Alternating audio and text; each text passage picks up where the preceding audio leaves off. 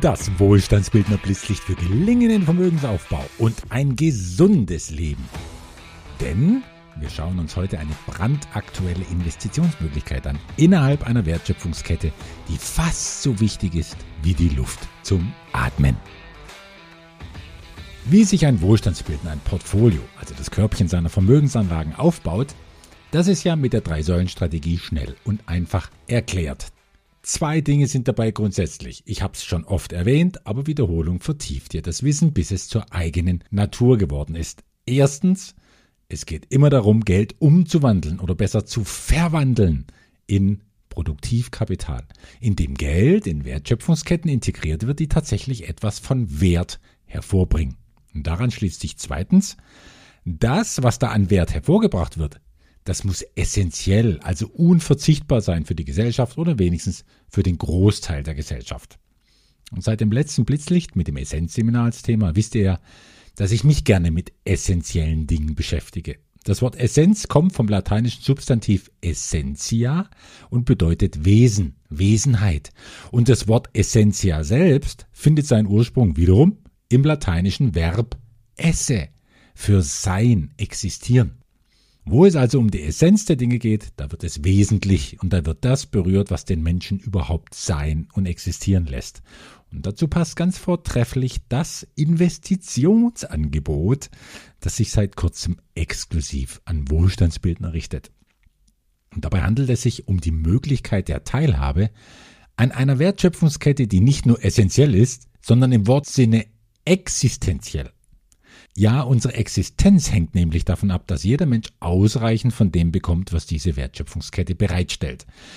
Ich sage bewusst bereitstellt und nicht herstellt oder produziert, denn dieses Produkt lässt sich von Menschenhand nicht produzieren. Es lässt sich nur gewinnen und fördern aus natürlichen Quellen. Ich rede von Wasser. Ich kenne nur einen Stoff, der für unsere unmittelbare Existenz noch wichtiger ist und dringlicher ist als Wasser, und das ist Sauerstoff. Davon gibt es ja glücklicherweise reichlich, sofern wir es schaffen, die Atmosphäre unseres Planeten so zu erhalten, dass wir halt in ihr atmen können. Aber schon kurz danach kommt ohne Zweifel Wasser. Was wenige wissen, Wasser steht gar nicht reichlich zur Verfügung. Schließlich sind nur zwei Prozent allen Wassers auf unserer Erde Süßwasser und damit trinkbar. Der Rest ist Salzwasser. Aus dem kann man zwar mit großem Energieaufwand trinkbares Wasser herstellen, aber wer das mal probiert hat und dann direkt vergleicht mit dem Wasser aus einer natürlich sprudelnden Quelle, oh, der wird das entsalzte Wasser angewidert ausspucken. Also zwei Prozent sind gewiss nicht viel. Doch selbst mit dieser kostbaren Ressource gehen wir um, als wäre sie Wegwerfware, was ja ein weiterer Beleg für mich zumindest dafür ist, dass sich die Menschen nicht allzu viel einbilden sollten, was den Stand ihrer evolutionären Entwicklung angeht. Oder wie bitte ist sonst erklärbar, dass in Amerika noch immer giftige Industrieabwässer in Süßwasserflüsse eingeleitet werden dürfen? In Asien die Flüsse vollgemüllt sind mit Plastikabfällen und selbst ein als heilig verehrter Fluss wie der indische Ganges im Sommer ein einziges fließendes, unsäglich schäumendes, bräunliches, stinkendes Kloaken irgendetwas ist. Ich gebe da jetzt niemandem direkt die Schuld, aber einen Mangel an Bewusstsein und Wertschätzung für diese mickrigen zwei Prozent Süßwasser, den unterstelle ich dann den meisten Menschen schon. Übrigens auch mir selbst, denn viel zu oft vergesse ich wenigstens ein Dankeschön zu denken und zu fühlen, dass ich so einfach sauberes, kühles Trinkwasser aus dem Wasserhahn zapfen kann, für so etwas Banales wie Zähneputzen oder Putzen allgemein. Wir hier in Europa, speziell in Mitteleuropa, wir sind jetzt gut versorgt mit Trinkwasser. Deshalb ist es auch einigermaßen bezahlbar. Und dann gibt es die großen Gebiete in Asien und Lateinamerika, die auch reichlich teilhaben an diesen zwei Prozent Süßwasser, die von oben herunterregnen oder von unten aus dem Boden sprudeln. Vielen ist aber nicht klar, dass deutlich mehr als 50 Prozent der von Menschen bewohnten Flächen ein Wasserproblem haben und dieses Problem mit der Erderwärmung jetzt massiv zunimmt. Ja, die ungleiche Verteilung von Süßwasser auf unserem Planeten, die war schon immer ein Problem für die trockenen Gebiete. Und was bedeutet das für einen Investor? Da wiederhole ich gern die frohe Botschaft für Menschen mit Investorengesinnung. Je größer ein Problem ist und je größer die Zahl derer ist, die dieses Problem haben, umso plausibler und lukrativer ist es für den, der eine Lösung anbieten kann. Und jeder Wohlstandsbildner hat nun die Möglichkeit, Teil einer Lösung zu sein und diese Lösung nicht allein Nestlé, Coca-Cola und Danone zu überlassen, die mit teils ja bedenklichen Methoden Milliarden an Profit generieren, wegen, eben wegen der ungleichen Wasserverteilung auf der Erde. Ich kann mir jetzt ähm, vorstellen, dass einige meiner Podcast-Hörer gezuckt haben, als ich gerade auch für mich selbst das Wasserproblem mit Rendite in Verbindung gebracht habe. In späteren Podcasts spreche ich noch gezielter über die Vorurteile, die dem entgegenwehen können, der in Agrikultur investiert und gut, ja gut, zweistellige Renditen dabei erwartet. Bei Agrikultur nimmt man es mit der Ethik viel schneller, ganz genau als bei Infrastruktur und Entwicklungsimmobilien, weil das Thema eben essentiell ist, weil es unser Sein in seinen Grundfesten betrifft. Und ich finde es ja auch richtig so. Umso mehr habe ich mich mit unserem eigenen Wasserengagement beschäftigt, habe alles vor Ort angeschaut und wollte Wasser als globale Herausforderung besser verstehen. Mein Entschluss, ja, der war danach felsenfest. Ich will die Lösung des Problems nicht allein den dicken Konzernen überlassen. Ich will als, wenn auch winziger, winziger, winziger Teil dieser Wertschöpfungskette noch nicht einmal den größten Reibach machen, denn den machen die Großhändler, die mir das Wasser zu sehr günstigen Konditionen abkaufen, um es mit einer Marge ihrer Wahl ja dann an den Endverbraucher zu bringen. Und diese Marge wird meine deutlich übertreffen. Aber als Investor und quasi Mitgründer des Generationenprojekts Wasser habe ich einen Hebel, der meine weit kleinere Marge hinauf in Renditeregionen steigert, an die sich niemand gewöhnen sollte, weil sie nun mal sehr selten sind. Und dieser Hebel ist ein ganz einfacher. Ich sitze mit meinen Mitteilhabern sprichwörtlich an der Quelle. Und diese Quelle verschafft uns auf natürliche Weise alle acht Stunden mehr als 500.000 Liter abfüllbares, außergewöhnliches Quellwasser. Und das über Jahrzehnte, Jahrzehnte, Jahrzehnte hinweg. Und ein kleiner Prozentsatz Marge auf 500.000 Liter bringt nun mal einen erheblich größeren Gewinn als eine Riesenmarge auf 5.000 Liter. So einfach ist es. Und diese hunderttausende Liter Wasser, jetzt ästhetisch ansprechend, der Gesundheit zuträglich und günstig in die Gebiete der Erde zu bringen, die auf solch ein Wasser angewiesen sind, das ist die Aufgabe der Unternehmung. Und diese Unternehmung lädt nun Co-Investoren ein und schafft damit für einige Zeit das, was ich eine außergewöhnliche Gelegenheit nenne. In Kurzform fünf wichtigste Fakten zu dieser Investition für diejenigen, die sich näher damit beschäftigen wollen, nach diesem Blitzlicht. Erstens. Es handelt sich innerhalb der Wohlstandsbildungsstrategie um die Säule 4, obwohl Wasser natürlich ein astreines Agrikulturinvestment ist.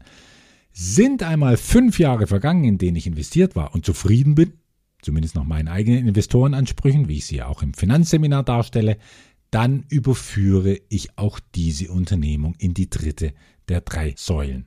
Dann hat die Investition nämlich bewiesen, dass sie zum Bau des Fundaments eines Portfolios taugt. Bis dahin gehört dieses Projekt zur Säule 4.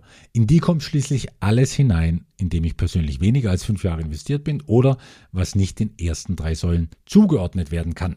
Und bis dahin habe ich keine Probleme zu sagen, dass es sich um Wagniskapital handelt, wie ja alles, mit dem man an einer sehr frühen Stelle der Wertschöpfungskette investiert. Ich würde es ja eher Chancenkapital nennen, weil die Plausibilität eben mehr als gegeben ist. Zweitens. Es handelt sich um ein Dollar-Investment, weil wir mit dem Verkauf von Wasser die globale Handelswährung Dollar nutzen. Mehr denn je empfehle ich ja überhaupt, deutlich mehr als 50 Prozent des Portfolios in Dollar-Investitionen unterzubringen. Wen die Gründe interessieren, den verweise ich wohlwollend ans Finanzseminar. Drittens. Wir befinden uns jetzt im April 2022 in der ersten Finanzierungsrunde von insgesamt drei Runden. Diese Runden sind an bestimmte Mindestsummen gekoppelt. In der ersten Phase handelt es sich dabei um 100.000 Dollar. Und was bringt es einem Investor? Ja, wer einem Emittenten zu einem frühen Zeitpunkt der Wertschöpfung so viel Geld oder mehr anvertraut, ja, der wird natürlich auch auf eine besondere Weise belohnt. Denn mit den ersten 5 Millionen Dollar können wir eine vollautomatisierte Abfüllanlage hinstellen, nämlich zu der, die es schon gibt, um das globale Geschäft anzuschieben. Und wie die Belohnung aussieht, dazu bekommen gerne diejenigen die Einzelheiten, die mindestens 100.000 Dollar haben. Wie lange die erste Runde dauert, das hängt davon ab, wie schnell die 5 Millionen beisammen sind. Ich denke, dafür benötigen wir einige Wochen, naja, vielleicht wenige Monate. Die Runden 2 und 3 mit deutlich geringeren Mindestsummen zum Einstieg dann werden uns mutmaßlich länger begleiten, vielleicht sogar bis ins Jahr 2023 hinein. Insofern behält dieses Blitzlicht für Interessenten sicher längere Zeit seine Relevanz. Im Gegensatz, ja, im Gegensatz zu einem Clubdeal, dessen 100 Millionen innerhalb vier Wochen vergeben waren. Viertens. Ich sitze im Aufsichtsrat des Unternehmens, an dem man sich jetzt beteiligen kann. Und dafür gibt es zwei Gründe. Erstens bin ich mit nicht wenig Kapital Mitgründer und will in das, was passiert, so tief wie möglich reinschauen können. Aus Fürsorge für mein eigenes Geld und aus Fürsorge für jeden anderen Wohlstandsbildner Dollar auch. Diesen Aufsichtsratposten gewährt mir der Emittent auch gerne, weil wir nun mal schon viele Jahre wahrlich konstruktiv, durchaus freundschaftlich, familiär würde ich mittlerweile sagen, und immer gut gelaunt zusammenarbeiten, wie alle Wohlstandsbildner wissen, die regelmäßig Webinare und Jahreshauptversammlungen mit uns verfolgen. Zweiter Grund aber, ich muss sogar Teil des Unternehmens sein, um überhaupt in Deutschland über so eine Beteiligungsmöglichkeit sprechen zu dürfen. Der Gesetzgeber ist da bei uns ganz streng. Er will ja möglichst alles, was mit Geld zu tun hat, den Banken überlassen. Wohlstandsbildner aber investieren zwar wie die Banken, aber ganz gewiss nicht bei Banken. Weil ich also zum Unternehmen gehöre, darf ich in einem Rahmen wie diesem hier darauf aufmerksam machen und Fragen dazu beantworten, ohne eine Bank zu sein. Dass hierbei natürlich ein Interessenskonflikt vorliegt, betone ich und ich bestätige es auch, jawohl, zur Unzufriedenheit aller Anwälte, die ihr Geld mit Aufklärungslücken verdienen müssen. Ich bin ja grundsätzlich in allem investiert, was ich empfehle. Das zu unterlassen wäre für mich ein Widerspruch. Der Gesetzgeber nennt es eben Interessenskonflikt. Na, soll er halt. Fünftens und letzter Punkt. Wer nun tiefer hineinschauen will nach allem, was er gehört hat und ein klares Investitionsinteresse in sich aufsteigen spürt, der wendet sich bitte an Patrick unter seiner E-Mail-Adresse service at wohlstandsbildner.de. Bitte nicht vergessen, einen gültigen Personalausweis oder Reisepass als Scan der E-Mail beizulegen wenn man noch kein Wohlstandsbildner oder Seminarabsolvent ist. Den Luxus gönnen wir uns dann doch, dass wir wissen wollen, wem wir unsere Kostbarkeiten zeigen. Und zeichnen können sowieso nur die, deren Ausweis wir haben, allein schon wegen der immer strengeren Geldwäschegesetze. Also, Wassermarsch bleibt mir da nur zu sagen, und das an einem Tag, an dem es endlich auch bei uns mal wieder regnet. Schließlich sind wir in Deutschland gar nicht so weit davon entfernt, auch ein immer trockeneres Gebiet zu werden. Die gute Nachricht, unser eigenes Wasser soll es auch bei uns geben. Das macht doch dann Sinn.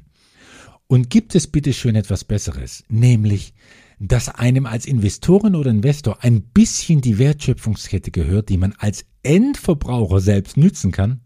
Da bleibt das Geld quasi in der Familie. Und vielleicht trinken wir dann ja auch noch lieber unsere zwei bis drei Liter am Tag, wenn wir wissen, dass wir damit unsere eigene Rendite steigern. Mit diesen guten Aussichten spreche ich überzeugter denn je von einem Leben in Fülle. Euer Andreas.